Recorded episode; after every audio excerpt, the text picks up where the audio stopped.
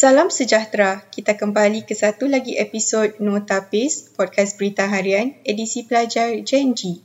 Dalam podcast kali ini, kita dengarkan bacaan sebuah artikel yang pernah diterbitkan di berita harian pada 7 Mac 2021 bertajuk Nasib Ibu Tunggal dekat di hati Presiden.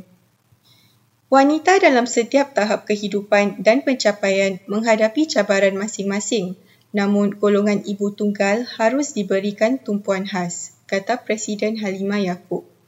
Walaupun banyak usaha telah dibuat untuk membantu golongan wanita, golongan ibu tunggal rasa lebih tertekan dan mereka memerlukan lebih banyak sokongan, kata Puan Halimah dalam wawancara khas bersama The BM Show sempena Hari Wanita Antarabangsa. Ini kerana mereka perlu menggalas tanggungjawab sebagai kedua-dua ibu dan bapa dan bekerja untuk menyara kehidupan keluarga.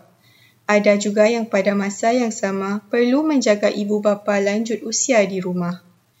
Puan Halimah meningkap pengalamannya sendiri dibesarkan oleh ibu tunggal selepas bapa beliau meninggal dunia akibat serangan jantung ketika beliau berusia 8 tahun. Beliau yang merupakan anak bungsu dalam lima beradik berkata kehidupan keluarganya amat sukar pada ketika itu kerana ibunya perlu bekerja keras setiap hari untuk mencari rezeki untuk membesarkan lima anak.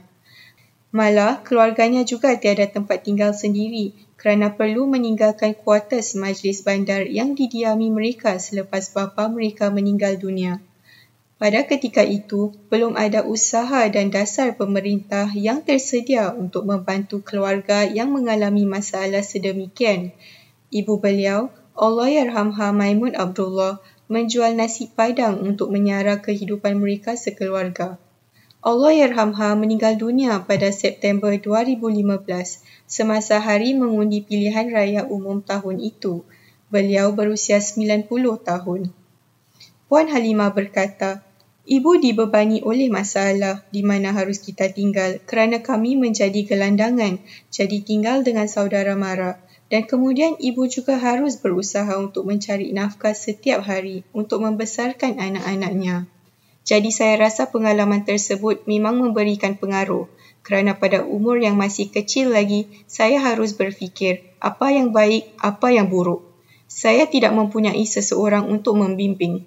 Saya harus berfikir bagaimana disiplin hidup adalah penting dan bagaimana mengatasi setiap cabaran yang dihadapi. Jadi saya rasa Alhamdulillah ada kebaikannya.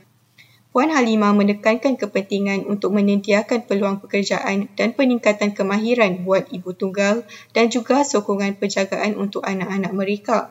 Walaupun terdapat pelbagai sokongan yang disediakan hari ini, beliau berkata lebih banyak lagi boleh diusahakan untuk menyokong golongan ini dengan lebih baik. Namun, bantuan tidak hanya harus diberikan kepada si ibu tunggal sahaja, malah anak-anaknya juga supaya mereka dapat mencapai potensi sepenuhnya.